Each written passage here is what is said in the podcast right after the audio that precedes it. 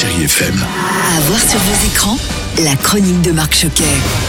Bonjour à tous et en ces premiers jours de septembre, une belle rentrée à tous. Alors cette semaine, dans vos salles, une comédie inspirée de faits réels, un triomphe d'Emmanuel Courcol avec Admirad, David Ayala et Lamine Sissoko. Multi-récompensé, Festival d'Angoulême il y a un petit peu plus d'un an maintenant, Cannes ou encore dernièrement La Baule, eh bien vous allez vraiment adorer cette histoire et ses personnages. Vous n'êtes pas dans un théâtre ici, vous êtes dans une prison, avec des délinquants, des criminels. Non, tu parles pas comme ça, moi. Non, je te parle comme je veux, je suis metteur en scène ici. D'après une histoire vraie, Étienne, un acteur plutôt en galère, accepte pour boucler ses fins de mois d'animer un atelier théâtre en prison. Surpris par les talents de comédien des détenus, il se met en tête de monter avec eux une pièce sur la scène d'un vrai théâtre et commence alors une formidable aventure humaine.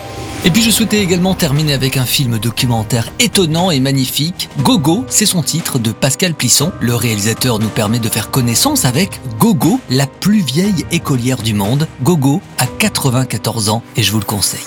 Quand j'étais enfant, je devais travailler dans les champs. En ce temps-là, l'école, c'était pas important.